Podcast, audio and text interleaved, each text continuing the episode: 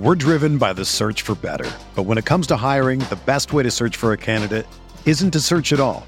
Don't search match with Indeed. Indeed is your matching and hiring platform with over 350 million global monthly visitors, according to Indeed data, and a matching engine that helps you find quality candidates fast. Ditch the busy work. Use Indeed for scheduling, screening, and messaging so you can connect with candidates faster. Leveraging over 140 million qualifications and preferences every day, Indeed's matching engine is constantly learning from your preferences, so the more you use Indeed, the better it gets. Join more than 3.5 million businesses worldwide that use Indeed to hire great talent fast. And listeners of this show will get a $75 sponsored job credit to get your jobs more visibility at Indeed.com slash BlueWire. Just go to Indeed.com slash BlueWire right now and support our show by saying that you heard about Indeed on this podcast. That's Indeed.com slash BlueWire. Terms and conditions apply. Need to hire? You need Indeed.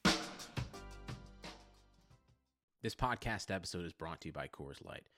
These days, everything is go, go, go. It's nonstop hustle all the time. Work, friends, family expect you to be on 24 7.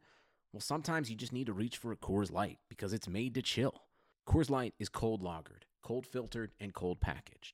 It's as crisp and refreshing as the Colorado Rockies. It is literally made to chill.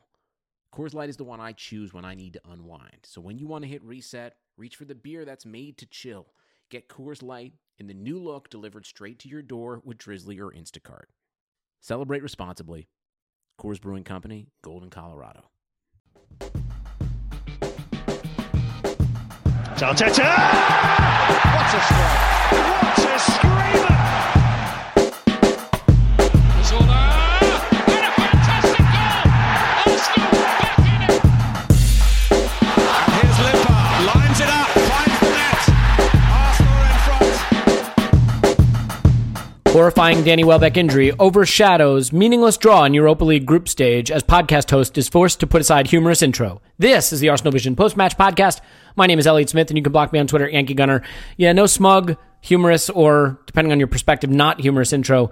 It really is the story of the game. That is Danny Welbeck suffering uh, really a horrendous injury. The pictures are not ones you want to look at if you can avoid them. Unfortunately, they were sent to me directly. Thanks to those of you who did. Uh, but yeah, sad day. We also lost Lichtsteiner to a muscular injury.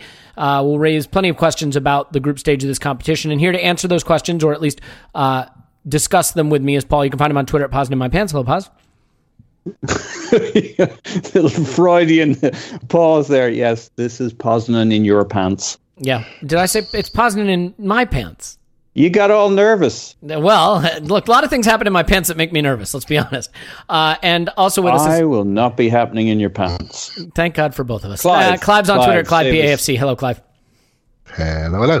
Hey, want to thank everybody who joined us yesterday for our live match commentary. Weirdly, some people seem to like it, so we'll probably do it again in the future. If you missed it, you can always go to arsenalvisionpodcast.com forward slash live and listen to our live audio when we do it. You don't have to download anything. You don't need an app. You don't need to sign in, a login. There's nothing. You just stream it right from there if you want. Um, and then we put it up on Patreon even as a vaguely recording. sync it with Hey, the game, hey, couldn't you? the adults you are talking. The adults are talking. Um, so the uh, yeah, so I want to thank you for listening to that because it was it was a lot of fun in some ways, and I think we can refine that and do it better. I'm not sure it's a good idea for games that have significance or import about them, but for uh, a game like last night's, it was certainly a, a good time had by some, and we appreciate you joining us for that. Uh, Tim is not here today because he's recording his uh, pre Watford preview. It's Wolves, isn't it? Yeah. Pre Wolves preview. Uh, he has to know. I don't have to know because I'm not doing one. Uh, it'll be up on Patreon later. We want to thank those of you who have signed up and those of you who haven't. We want to thank you anyway because you're listening and we love you for that. Um, and then in the spotlight, Granit Xhaka will be coming to Patreon next week. An entire episode devoted to this uh, polarizing. Polarizing individual, a player who splits opinion is what I'm told polarizing means, says here in dictionary.com. In any event, uh, we have a podcast to do. You'll be hearing briefly about enclosedlingerie.com. Enclosed, as in it's enclosed in a in a package, and lingerie, as in the beautiful stuff you're going to be getting your wife or girlfriend or partner or whatever it is. Enclosedlingerie.com. They rock.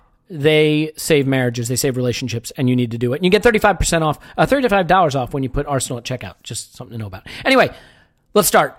Um, let's start with the big news, and that's the injury. And Clive, it is devastating. It's devastating to see this happen to Danny Welbeck. Um, just e- even putting aside the importance he brings to the squad, just a, a wonderfully likable player and a player who is out of contract at the end of the season, making it all the more challenging for him professionally. I want to read to you what Unai Emery had to say because I think it's kind of touching the way he put it. He said, It's the worst news tonight, this injury.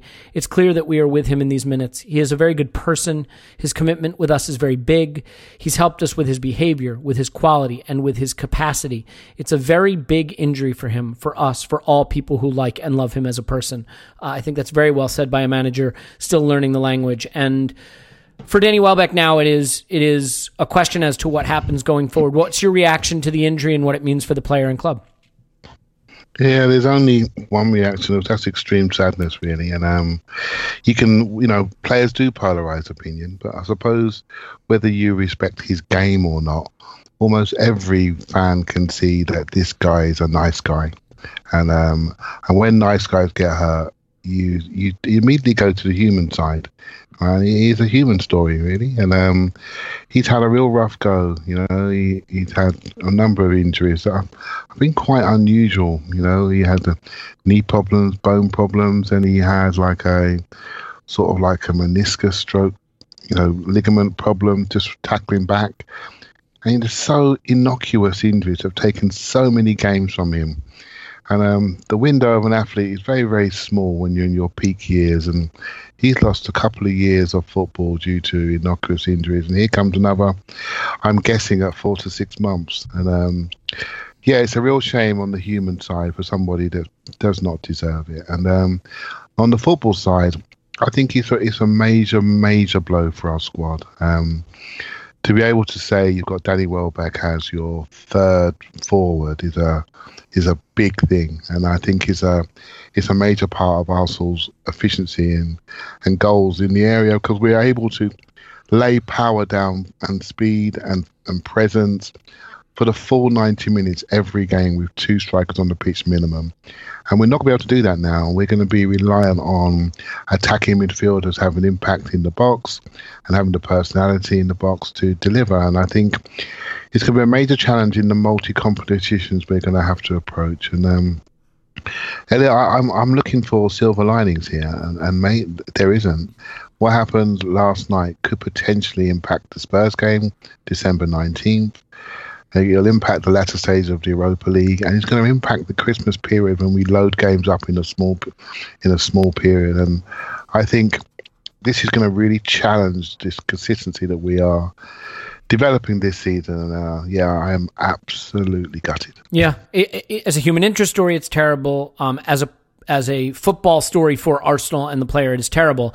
I think the thing that's so hard is he has so much energy and he does so many things that make the opposition uncomfortable that he is such a loss late in games when when we're chasing a game or trying to keep a game and the opposition is tired and his energy is so difficult to deal with. And i'm going to make a comparison that's going to seem maybe a little bit unfair uh, maybe not generous enough to welbeck but he is kind of our marouane fellaini. And what i mean by that is he is not the most skillful player at the club. I think it is fair to say that. You know, some people might say that harsh, but I think it's fair. But he is a player that we use, similar in the way to what Mourinho does with Fellaini, who we bring on, and wherever we play him across that front three, he causes problems with his physicality, his burst of pace, his leap, his aerial ability, his strength to hold on to the ball.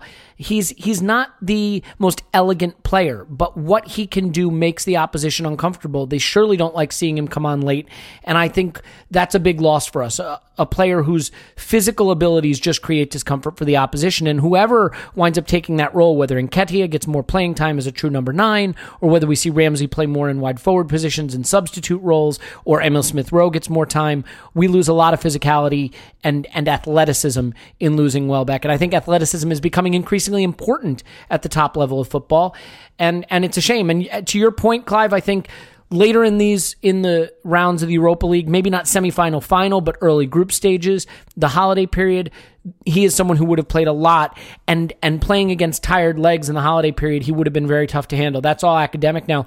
Paul, let me ask you something that may seem callous to discuss at this time. Not Um, for you. No, as you know, very little is callous on me. Uh, smooth as a baby's bottom, quite frankly. Um, do, do you think that this maybe gives other players pause when thinking about playing for that lucrative Bosman? I mean, it is obviously, look, that is not the priority. I get it, but we're doing a podcast. We we discuss things. It is what it is. I mean, um, Welbeck is now going to be out of contract, coming off a really horrific injury with question marks about what he's able to offer another team, and it may affect the caliber team that's in for him and the amount of money they want to spend on him. Is this a little bit of a warning for players that a Bosman is not necessarily just, um, you know, the the end of the rainbow? Yeah, uh, it must be. I mean, Ramsey must look at this and realize he's not the world's most uh, secure physical structure.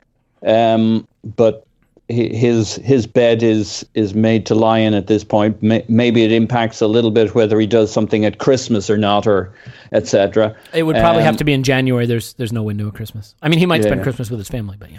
He he's actually of African descent because of the rhino, so he, it's Kwanzaa. You racist bastard. I think I think you just made your own bed and you can lie in it. So you just keep talking until the stink wears off. yeah. All right. So, but my point is that I'm trying to get to is young men have a tendency to think they're immortal. So I think most of these players will probably, st- you know, it, it, was always a factor for them. I don't think they'll change this to change their thinking too much. They'll look at Welbeck and say, well, he's injury prone, as young men tend to do.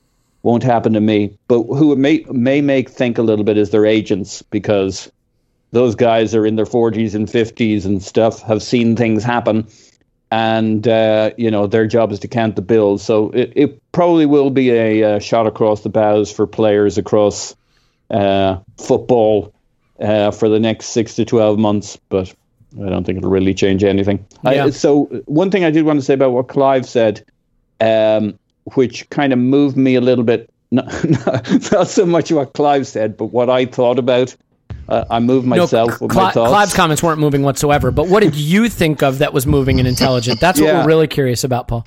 I kind of moved myself when I was thinking while Clive was talking that one of the nice things if Danny were kind of to hear what's been said about him here and in other places is we start off by saying he's a great guy and everything. Well, we would have said that at the end of the summer too. But now what we can say is actually it's a significant loss which we might yeah. think, oh, well, oh, well, that's kind of, uh, you know, pounds and pence. But it's from his standpoint, in a space of a very short time, he's changed a lot of minds on how important he was to this squad. I think everybody on on this pod, because we're like super super smart, uh, rated him highly going into this season and thought Emery would think he was a real asset once he got to know him. Well, he is a real asset for all the reasons Clive and you talked about. So yeah, it, it, it's from his standpoint he already knows people like him.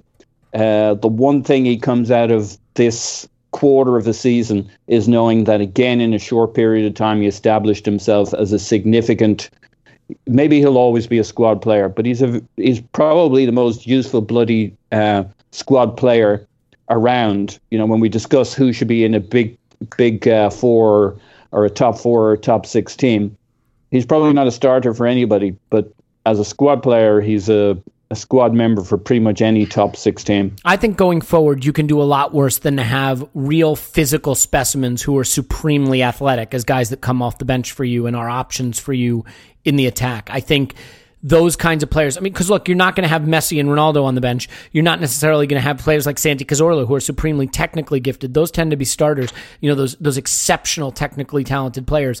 But the real athletes, the just physical specimens who can run and cause problems. I mean, that that is an asset to have on the bench. And we don't have a lot of that physicality and athleticism uh, on the bench outside of him. So I think that that is a big loss. I mean, Clive, I'll let you come in on that because then I, I do have a question I want to get to just about the the approach to this competition in general.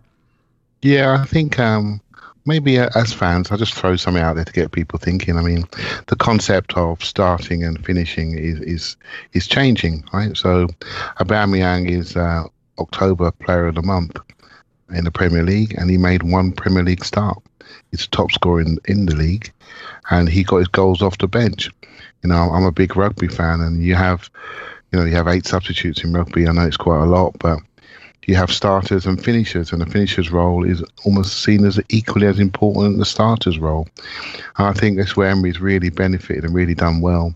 He's recognised that you need a certain energy at the start of the game and a certain energy at the end of the game, and all the players are part of that. And I, I think uh, everyone keeps assuming that Welbeck wants to go away and start somewhere. Well, you can have 25 30 games in a 60 game season playing for Arsenal or for 40 games playing for Crystal Palace. I know which one I would choose. Right? So, um, I- Is, that's it, the is it the games for Crystal Palace? No, I No. choose the Okay, games I, for I, Arsenal. I got that and, wrong. uh, My bad. My bad. 50 uh, I I, think I'm with you, Clive, because we've also seen people who made the move to a Crystal Palace or whatever for their 40 or 50 games and still get benched. So yeah, uh, exactly. It doesn't. he- it doesn't, it doesn't he's mean good anything. here. Yeah, he's, good, here. He's good, and uh, and he's good for the dressing rooms. Obviously, he's well liked within the club. There are people saying he's one of the most popular players the last. Do you 10, think we'll 15 re-sign him? Years. I mean, he's not going to have a lot of I- suitors. Would be my guess. Do you think we'll re-sign him on something approaching a reasonable fee? Uh, uh, a This is, this, this this injury he will fully recover from, and he this is not somebody that's carrying a couple of chins. He's like an Adonis, for Christ's sake, right? Which means he lives perfectly, right? So um, uh, you saw you saw you saw my camera shot yesterday, and trust me, we're not we're not exactly the same. So um, Paul, do you want to make so the Chinese phone book joke, or is that is that beyond the pale for you when it comes to inappropriate? Yeah, it's, it's, it's, it's beyond the pale. Right? So, uh, so basically, so this is somebody that's come back from two or three major injuries, and he has come back the same, if not if not better. So he understands about rehab and recovery and has to look after himself. And so I, I always just he's 27, he's not 37, so he's got plenty of time to come back. The rumours, you know, just from reading Twitter today from people on the medical side like Ben Dinnery say full recovery, full recovery. The operation's done, dislocation's back in, back in place.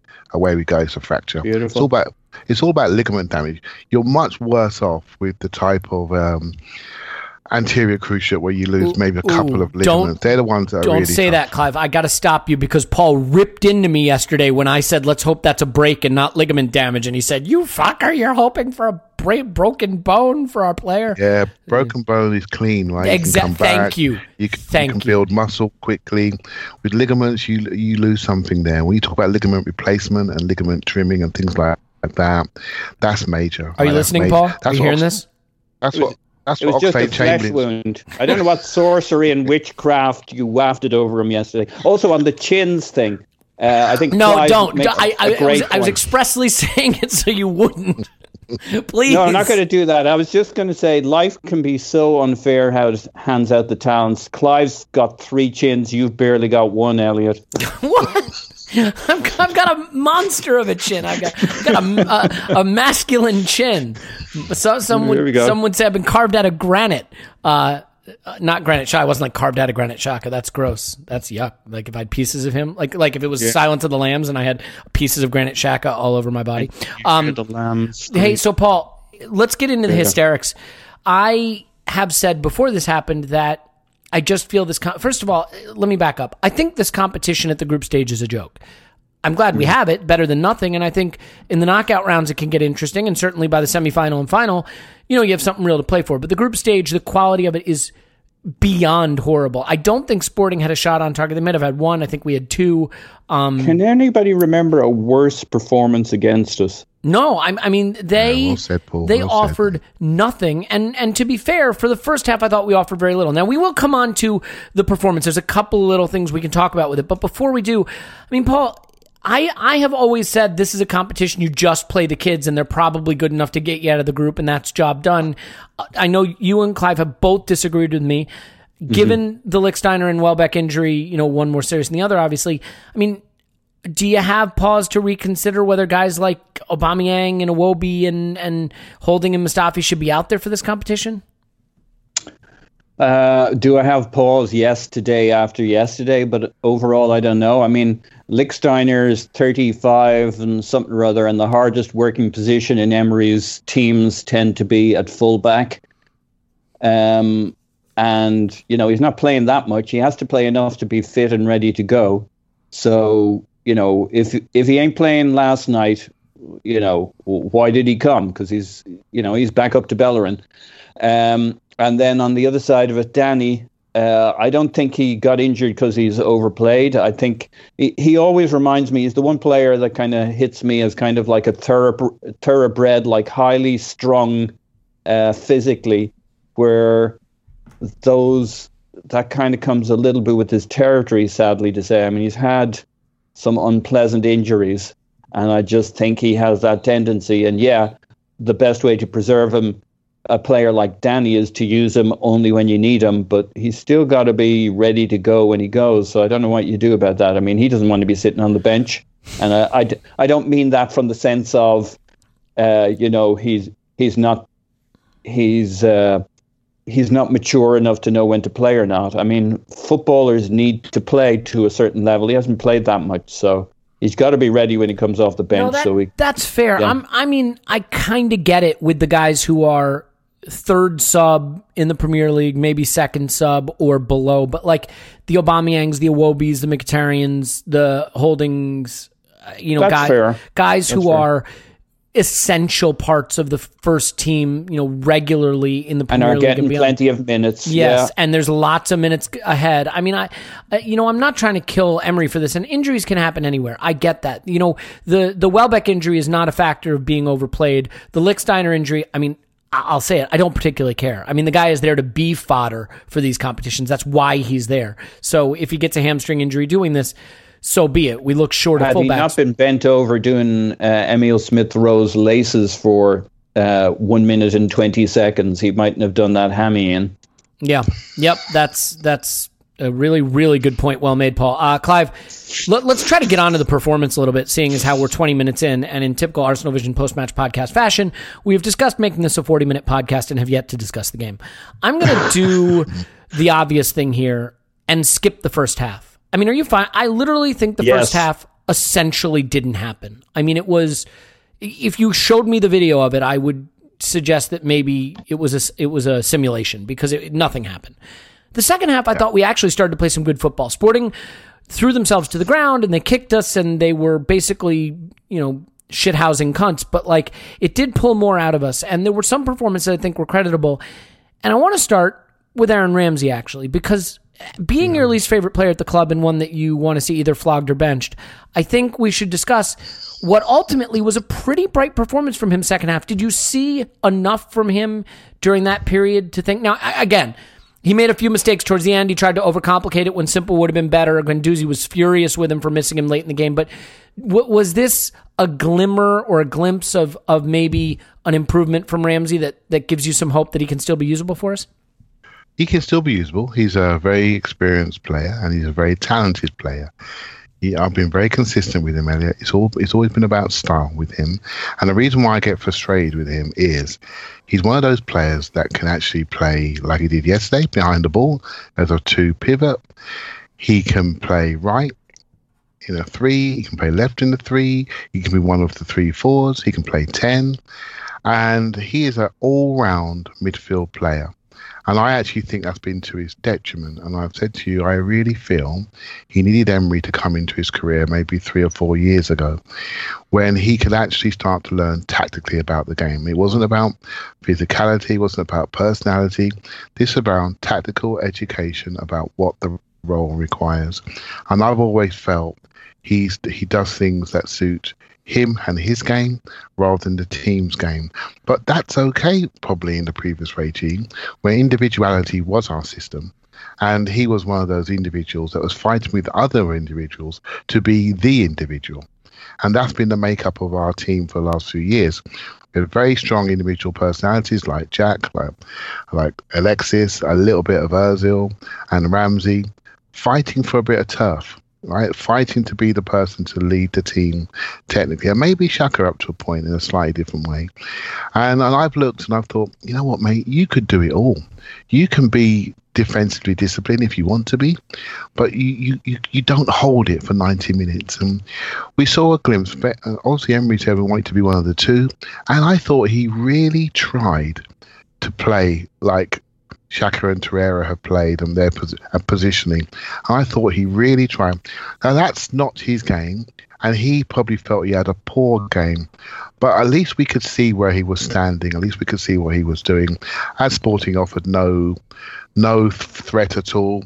He got forward a bit more, which is his right, and he tried to do a few tricks in the box. It's quite interesting. The reaction on social media was very impatient, and that tells you something that people have now seen something else in centre midfield. People have now seen a, a competitive in centre midfield, and I think for more fans than probably at the start of the season, the patience is wearing thin on him. And um, but yeah, I, I personally would like to see Arsenal move past him because I'm sick of debating him. I'm sick of debating him online. I don't think he's going to improve. And I think there's so much talent out there in the world that we could bring in with a much greater ceiling that could benefit this team and benefit where we're heading. I mean, So- you're going to get your wish. It's you know, it's only a matter of time now. So it's it's kind of a moot Yeah, point. I, look, it's not personal. It's not personal. Uh, You know, it's not personal. It's just his football. It's his Arsenal Football Club, right? And I think if you hold someone for ten years and we're still debating him, it's time to think differently. Yeah, that's fair. And look, I'm not saying this performance was going to get him on the Ballon d'Or shortlist. I'm just saying for a player who has looked increasingly uh, ill-fitted in Emery's system and not particularly engaged in what we're doing when he's on the pitch. And I'm not talking about effort or trying. I'm talking about just being sort of clued into his role. I thought the second half of this game, he sort of livened up to it, and everybody did. So maybe it was just that a rising tide lifts all boats. Paul, I'm going to give you an ignominious opportunity here, an ignominious job, and then I'm going to go back to Clive with something of value. Um, Go ahead, Paul. This is your chance. Is this about the chin? it's not about my granite, uh, masculine, uh, Adonis like chin. It is your chance to defend your boy Carl Jenkinson. G- Go, go defend your boy Carl Jenkinson, Paul. If you missed This it during so our live unfair. commentary yesterday, Paul had his one chance ever to criticize an Arsenal player. Nope, he went to bat for Carl Jenkinson. If you haven't seen a GIF or a video of his attempted volley in this match, you have to run to the internet and find it. Uh, I have retweeted it certainly. It's a beauty. Swing and a miss, but it kind of hits off his foot sideways, goes backwards. It, it does go the opposite direction of the goal. Um, and what's just amazing is for him to try a piece of skill like that. I love the confidence. I like Carl Jenkinson as an Arsenal fan. I don't like Carl Jenkinson as an Arsenal player. So, Paul, I mean, when he came off, all kidding aside, and Kolasinac came on, that co- coincided with you know our ascendancy and, and the match improving because as we previously discussed the importance of fullbacks but do you have anything you'd like to add about carl jenkinson I've been completely misrepresented. Look, it's very fair that I find it, that I have a massive tendency to try and find a way forward for players who wear the red. There's just no two ways about it. I did not exactly represent Carl Jenkinson as uh, having a future at Arsenal. I said perhaps what we were trying to do was get a fee for him. So if that's defending him, if that's that's a ridiculous overestimate, so be it. Look, I also think he didn't have a totally terrible game. There was a, he had a terrible volley and attempted shot. Outside of that, he was. a- I mean, that you know, that cross was against- bad i mean you don't think so i thought it was just stand it up to the back post and let Aubameyang nod it in It wasn't uncovered. I, but you thought it was a travesty against football. I mean, it was a just- travesty against football yes It was his left foot, and he's a right footer, right-footed fullback playing for almost the first time ever on the left for Arsenal. So you know, it was no big deal. He was he what, was you- okay. what, kind of football are you when Sporting. both of your feet are just for standing on Yeah, I mean, You're such a- you're all right. such look, a let, us move on. I'll give this to you, Paul, because that's not fair. This is a question I was going to direct to Clive, and he can come in on it as well. But real quick, Yeah. um, as the game intensified and as we started to have more command of the ball Mm-hmm. in their final third, not that we were ever under the cosh at all, but we were playing deeper for a lot of the game, and then we started to get the ball into their final third and camp out there the last twenty minutes or so. I thought Guendouzi came to life and really impressed. I just notice more and more and more that he's a player who seems to be better the closer he gets to goal. And I'm starting to wonder, you know, he can do this central midfield role, but have we maybe missed the qualities of this player? Is there maybe more of an attacking third player in there, you know, a, a modern number 10 than than a, a six or an eight?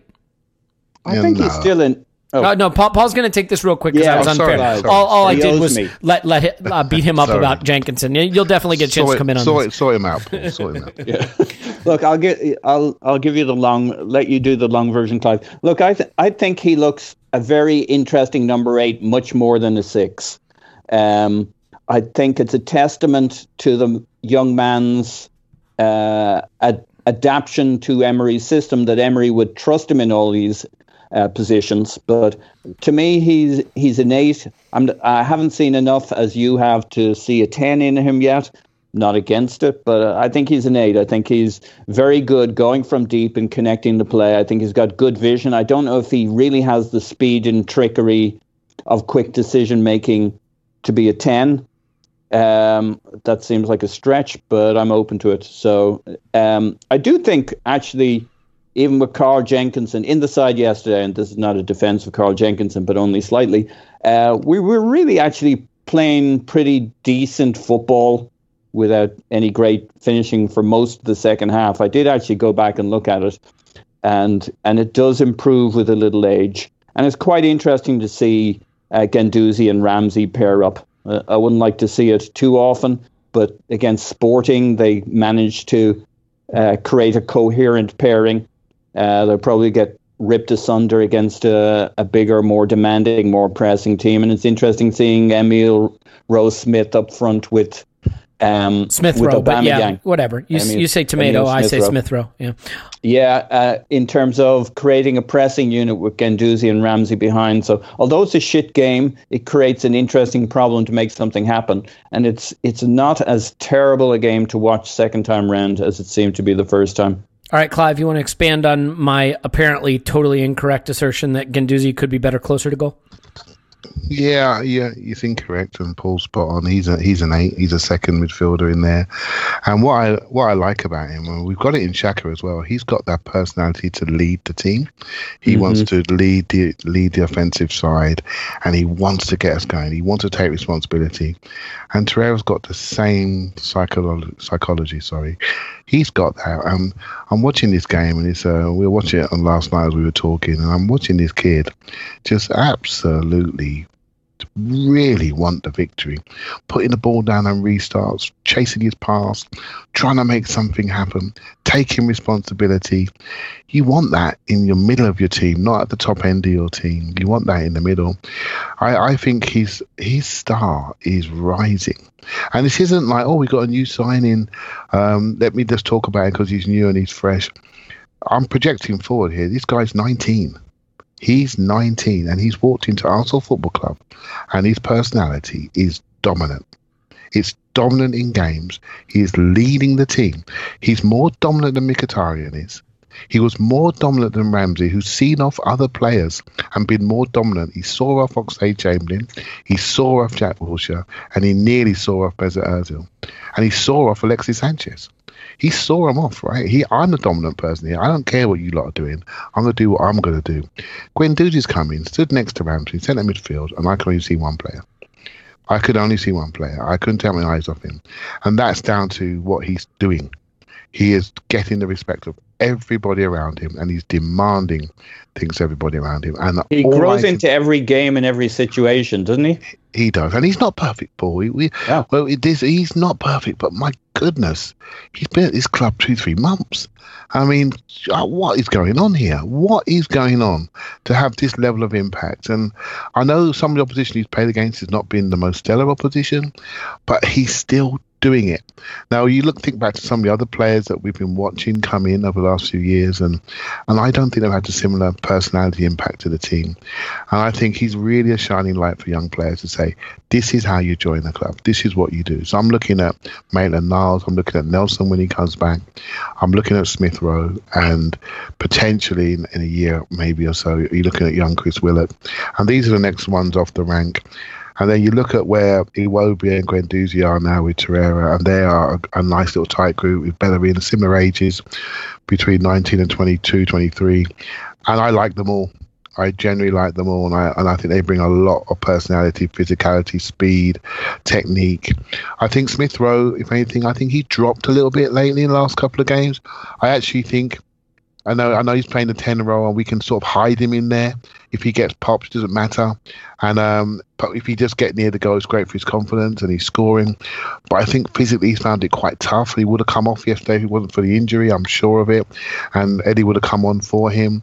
So he's I still just, developing. I just have the game playing now, Clive. It's at 62 minutes, and yeah, he I'm watching him walking around the front when yeah he he, he should be you know, 62 minutes into a game playing for Arsenal, he should be hunting down everything he's within 15 yards of, and he's kind of strolling back from an offside position. I'm like, what are you doing, boy? Yeah, he's learning, mate. He's learning. tired. sometimes, sometimes with my own son, you- sometimes you got to learn how to pace yourself. You know, he blows himself out, makes five runs in the first half, then goes dizzy for about five, ten minutes, and he comes back again. and it's like I say to him, mate, make a run long, then make a short run inside. You know, cause your man some problems. Don't make the same run. You're on a train track up and down the line. You know, you got to vary your game. And uh, I think Smith Rowe, he's just out there and he's busting a guy in front of the whole crowd. And I just think he blew up. And that's that's fine, Yeah. right? He's 18. You know, last January, I think he was playing against Colchester in the FA Youth Cup and looking very childish. Now he's a Yeah. now eight months later, nine months later, he's in the Arsenal first team Europa League, looking like a man. He's looking strapping and he's developing, and it's all happening for him. I just think we've got to be a bit patient. It won't happen like by tomorrow. And I think Willock had a stormer against Forest Green like two days ago or something. I don't know if you saw anything on that, but Yeah, maybe there's I life in him. I mean, I mean, absolutely played out of his socks. Yeah, you know what, Paul? When Willock was um, the one that was selected ahead of people like Ben Sheaf and Marcus McGuane and people like that, I was thinking, well, what's going on here? I don't see much in him. I don't see Agreed. it. Yep. And I'm thinking, so I started to watch it more closely, and this is about about development, how it's so hard to read. I'm thinking McGuane and Sheaf, they're better than him. Why why aren't they getting the opportunity? And then then I saw that I've seen some clips this season. He just seems to have gone on a bundle, right? And Yeah. um, so next year now we've got a problem again because he's obviously going to be too good for of 23s. So what are we going to do with him? Are we either going to come into the squad or does he need to go somewhere?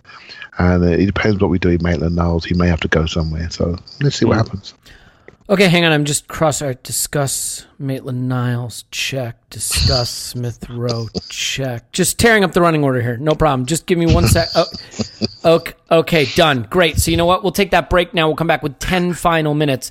Um, we're going to tell you about a, a really fantastic service that you don't want to miss. So stay with us. We're going to come back with more of this free flowing jazzercise. This this uh, beat poetry that we're doing here called the Arsenal Vision Post Match Podcast. Right after this. Okay, time to tell you about our friends at The Enclosed. You can find them on Twitter at The Enclosed, but you can find them on the internet at enclosedlingerie.com. That's enclosed, E N C L O S E D, like, you know, it's enclosed in a package. And lingerie, the beautiful gift you give to your spouse, your partner, your loved one, uh, with whom you want to deepen and widen the romantic connection you have. This is really high end stuff. This is not department store stuff. They have a 100% size guarantee, so you don't have to worry about fit. That's taken care of. Uh, I am married, I have a toddler my relationship uh, is a good one. I am I am thankful for that. But I can tell you that uh, having that child and watching the relationship grow, you really have to focus on being a couple again. And this is the kind of thing that every month reminds you uh, of the romance in that relationship, of the intimacy in that relationship. And it's something that I think is a great gesture of uh, your commitment, your love, and certainly a gift that will stand out. It's not just flowers. It's not the same old thing. And the great thing is, it's every month, so it's something to really look forward to. You should go check them out at enclosedlingerie.com. Enclosed, E N C L O S E D, lingerie, L I N G E R I E, I believe, dot com. Enter Arsenal at checkout for $35 off the gift of your choice. Perfect holiday gift and uh, the gift of a more romantic relationship. So go ahead and do that now. Enclosedlingerie.com. Enter Arsenal at checkout for $35 off. Okay, we're back. I've got Clive and Paul here. Uh, they can certainly weigh in on our sponsor. I will tell you, by the way, I did that sponsor reading uh, off the top of my head and in one take. So I'm really quite proud of that. I Yep. can tell you, Elliot, I was ever, ever so good there. I counted six or seven double entendres that I just had to. They're not double entendres tongue. when you're talking about sexy clothing for your lady. They're they're entendres. They're intended. It's meant to be about sex and enclosing my package. There was the fact that you had a toddler. Oh, don't be putting yourself down, Elliot. I'm sure they have a size for you. It just oh, it, it was the gift so, that so, kept can, on giving. so can I make a point real quick? Yeah. You actually didn't bite your tongue because you've just gone and thrown them all in there. So mission accomplished, Paul. But but Don't seriously, I mean, the that- that's some Yeah. good extemporaneous uh, uh, marketing work there. Yeah, yeah. Hastening, uh, harkening back to my my profession, my chosen profession. Um, Okay, let's do this. Let's spend eight minutes wrapping up on this game. Uh, one player we haven't touched on yet, Paul, is Mkhitaryan. What a difficult player to evaluate. I looked at Stott, uh, Scott's by the numbers column, and I, I felt for him that he had to write a by the numbers column for this. But Mkhitaryan led us in offensive value added, led us in so many statistics. To me, it was one of those games where it's a nearly game for him. It just didn't quite come off, and yet he's always seeming to be on the ball, seeming to be where the action is, and just not quite getting it right. Is that how you see it with him at the, at the moment? Yeah, and I, as I said uh, the other day, I mean, I didn't have him down as a confidence player, but but maybe there is a confidence thing with him. They said it at United, and maybe the fact that he's been out of the first team for a little bit. But this game and the previous game uh, against Liverpool, he's doing all the right things. He's doing what you want him to do. He's a bit hit and miss, and at the moment he's hit, missing more than he's hitting. But still, he could have been on for an assist had Aubameyang not hit the crossbar, but got it under the crossbar. Um, he did a lot of good things. He was busy.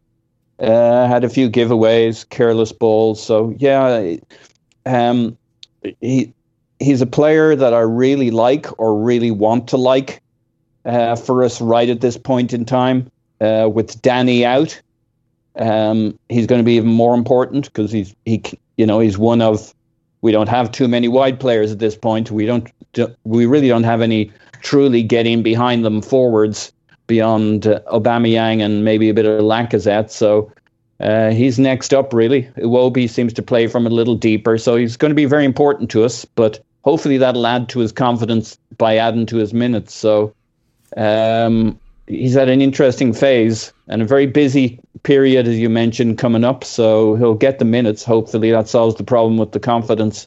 Do you have any thoughts on Mkhitaryan, Clive? I imagine you do. Yeah, I think um, it's all about start points with, with somebody like him. I think um, between the three of us, we, we, may have slightly differing views. I think some of that's from the start point by which we view him from. You know, so I haven't got massive expectations upon him. I like the player from a technical standpoint. I, I struggle to read him. I'm I'm into reading players psychologically, right? So I, I struggle with him psychologically. Um, but from a technical standpoint and a physical standpoint, and he's very rounded. He's got two feet. He's quick. He can work on the ball. He can dribble with it. He can carry it, and also when he can defend. So he is a modern footballer. The only thing is, is, it's a box of errors. Right? I'm not sure what you're going to get. You just don't know what you're going to get when you put your hand in, and uh, and I think that's that frustrates people. So, like, you know, he could well be picked on Sunday. He could well be on the bench. I'm not sure he cares either way because I can't, I can't get to him. I can't see what what he cares about. Right, but when he plays, he does quite well. Sometimes he does really well. He never does really badly, but he sometimes doesn't quite meet your expectations. But then I say, what are those expectations? What are we basing it upon? Can you tell me that one stellar performance that he's had that we that creates a benchmark, or is he just a decent player? Then you look at the wider package. You look at his mm. salary. Then you think, okay, he might he's getting close to 180, 200 a week. Are we getting value? Probably not. Is his salary linked to Alexis? Probably yes. So we have this mishmash of a player that drives different different opinions, and I think sometimes when people get confused about a player like that, they just say, just move him on, get somebody that I know, understand, create room for somebody else, blah blah blah. It's gonna be an interesting time for him because I think he's part of the new crew, the new the new culture the team, and um, he seems to be part of that. So that some of that could break up this summer quite easily if we're trying to go another direction. So he's one to watch definitely with Mkhitaryan. Yeah, um, I, I agree with all that. Uh, let's let's do this. Let's start to transition towards the end of the podcast, and I think we'd be remiss if we didn't just talk about the Europa League group stage experience. Now having a couple of seasons of it, and Paul, I I don't think I ever really appreciated how poor the quality of this competition was. I mean, Sporting, I believe, are undefeated and and have won all their games against the other teams in this group aside from us, and they have been in the two games we played them among the worst sides we've played in a decade. And so I mean, their supporters attacked them during the summer. I was surprised our supporters didn't attack them last night. what the fuck was that? Yeah. Um, I just I don't I don't know what to say about them other than they are shambles. And I realize you know they've lost players and they're a club in transition, but they had no ambition in either game. This competition is not good at the group stage, and I know Tim Stillman, uh, who couldn't be here for this episode, but who was tweeting about the competition, just said these group stages need to be put in the bin and, and it needs to be a straight knockout. It sure seems that way. I mean, for you, where where do you stand on just the caliber of this competition, certainly at the group stage, and the, the value of it existing whatsoever? it's shite. Uh, they got to restructure it so that it's meaningful. I mean, uh, I don't know what it is for a for a team like Arsenal. Not to be too snobby, um, there has to be something beyond Champions League, which has its own issues, and Europa League. I mean, even last year in the knockout stages, it didn't get interesting till maybe the the quarterfinal, semi-final stage. I mean, the Carabao So- Cup is genuinely better than this. You get to see Yeah. some young kids. You get to see a team that wants to try to beat you, and you get to pay ten dollars for a ticket, ten pounds for a ticket, or five pounds for a ticket, whatever it is. I don't know how you're supposed to sell out sixty thousand seats for this caliber of opposition and teams that don't care to beat each other. And and you know the only incident in the match is a horrific injury. I, I don't know how you salvage this. Yeah, the only thing this competition was ever good for was making fun of Spurs, and that's not very funny at the moment. No, I mean it is funny that they don't have a stadium and they play on an NFL pitch and they're going to be in the Europa League momentarily if they get enough points in their group to qualify for the Europa League. Clive, I mean, as as far as you're concerned, is this basically the bottom of the footballing barrel? I think we we got away with it last year um, because we made a lot of money because we were the only team in the Europa League, and so we actually made more money than Manchester United made in the Champions League last season by getting to Europa League uh, semi-final. So we got away with it, but we won't get away with it this year with Chelsea in there and, and potentially other teams coming down. So the money is really going to be a differential, and that what this is all about, Elliot. It's all about making money in these group games. How can we get fixtures turned over? How can we have get TV rights? Forget about the fans that pay to go through the door. They, they might get one decent group game and that's it, and the rest is all about waiting until the turn of the year when, when the competition really starts. And we're throwing an extra knockout round in there as well, just to make people work hard. I mean, it's a I, and you could say the same for the Champions League on a slightly lesser extent. I mean, some of those groups are not very exciting. Some of them are exciting. So, and we've been in, we've played Olympiacos how many times the last few years? It's not that great, right? So, um, so it's but it's all about money. It's all about money and positioning and positioning for the potential eventual Super League and making sure your brand is out there in the European in the European world. And that's what's happening with football at the moment. So, um, not exciting, but it's a means to an end, right? Potentially, if you win it, which can be very difficult, we know what that leads to. It leads to the other competition where you can get lots of money for for very average group games. So, this is a football problem, not just a Europa League problem. Okay, well said. So let's let's transition now to just a quick look at the weekend, and I'm talking just a couple of minutes here, and then we'll say goodbye. Um, Paul, it's it's Wolves at the weekend. They are a team in England that plays in the Premier League. Uh, they are off to a pretty good start to life in the You don't League. know where they are, do you? Well, they wander. They're they're wanderers, so they're wherever It's you find them next. And they're, I know I know they'll be in London at the weekend. Um, they, they're from Wolverhampton, is where they're from. Okay. Uh, clearly, I mean, what what more is there to know about Wolverhampton Wanderers than they're from Wolverhampton and they wander? I don't. Yeah, I don't know good what else you need to know.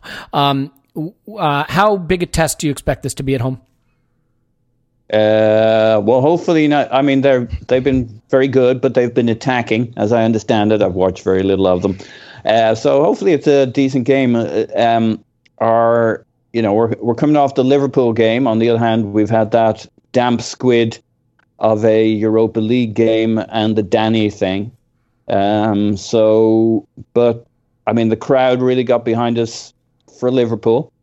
Um, if they can lift us again, because we might need a tone set early in the game against uh, coming off the Europa League game. If if they can get behind us and uh, Wolves come and, and play a little football, hopefully we can get some momentum going and keep that energy going. So, but I would think there's no reason we shouldn't be flying, except against lesser teams, our stats have not been that exciting, and our first first halves have been a little slow. So I think that's the most interesting aspect of this game. Have we turned a corner in terms of how much we produce and display in a game and how we start a first half? Because we came at uh, Liverpool like a train uh, right from the get go and we pressed up front as you correctly predicted.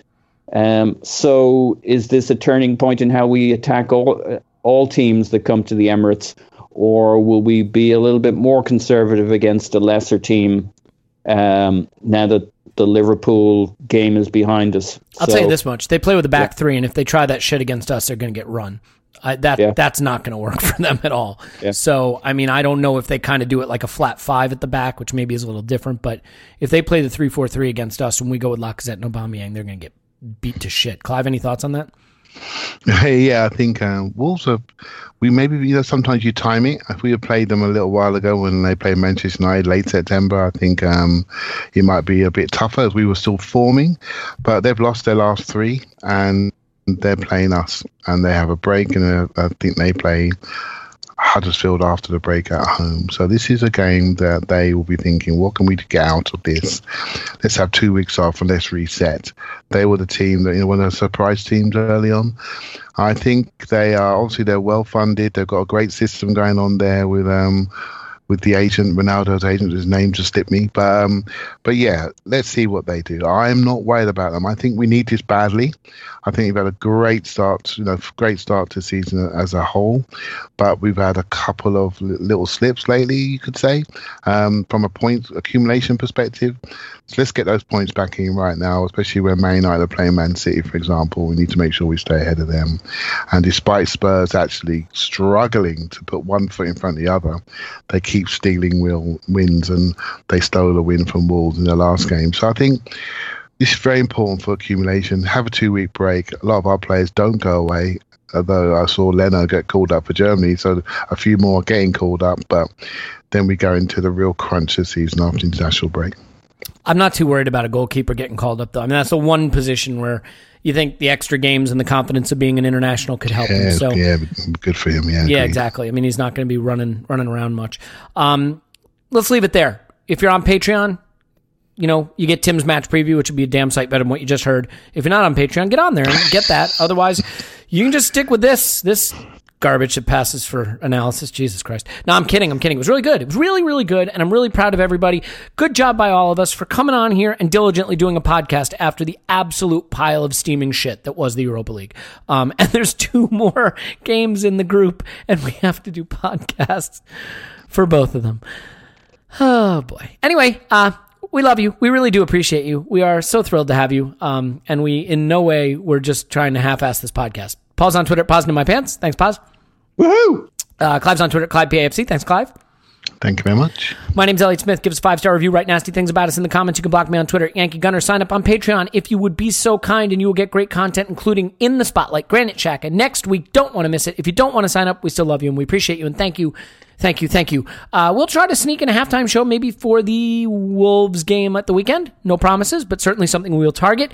And please visit our friends at enclosedlingerie.com uh, before Paul gets a word in edgewise. We love you. We will talk to you after Arsenal 10, Wolves nil.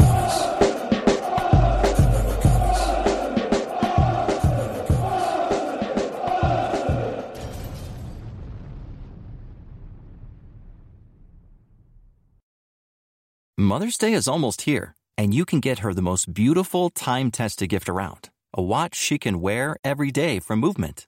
Whether your mom is into classic dress watches, rare and refined ceramics, or tried and true bestsellers, Movement has something she'll love.